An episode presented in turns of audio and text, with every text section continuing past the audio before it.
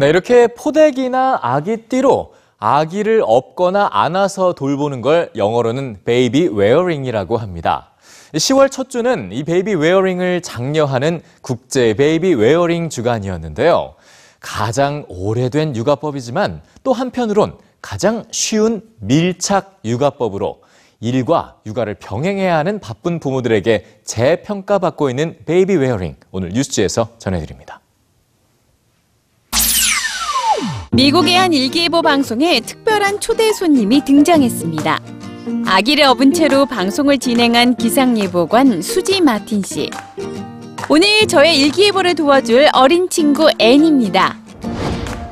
그녀는 작년 10월 초에도 자신의 아들을 업고 일기예보를 진행해 화제를 모은 바 있는데요. 저의 도우미를 데려왔습니다. 함께 소식을 전하겠습니다. 방송이 진행되는 동안 엄마 등에서 편하게 잠이 든 아기 덕분에 일기예보는 여느 때처럼 무사히 끝났죠.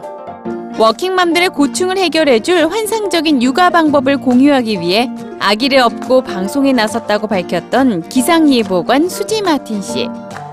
아기 업기는 내가 일하는 엄마가 될 수 있도록 도와줬다. 엄마가 직장 일을 하면서도 아이와 유대감을 만들 수 있는 이 환상적인 방법을 소개하고 싶었다. 그녀 덕분에 전통 육아 방식의 우수성을 재발견했다는 댓글도 이어졌습니다. 올해도 하루 수지 마틴 씨는 아기를 업고 일기예보를 진행했는데요. 올해도 어김없이 baby wearing 주간이 찾아왔습니다. 그녀가 언급한 baby wearing은 천으로 된 아기띠나 포대기를 이용해 아기를 업거나 안아서 육아하는 것을 뜻하는 말로 10월 초는 세계 baby wearing 주간입니다.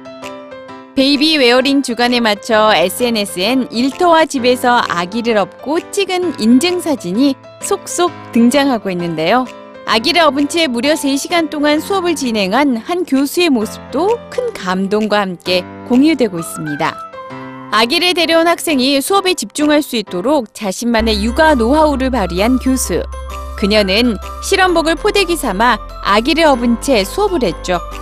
아기를 강의실에 데리고 와도 된다고 흔쾌히 허락하고 기꺼이 업어준 시세 교수는 이렇게 말했습니다. 간호사나 의사 등 의료 직종으로 진출하는 학생들에게 과학이 전부가 아니라는 것을 가르쳐 주고 싶었습니다. 사랑과 동정이 제 수업의 핵심 가치입니다.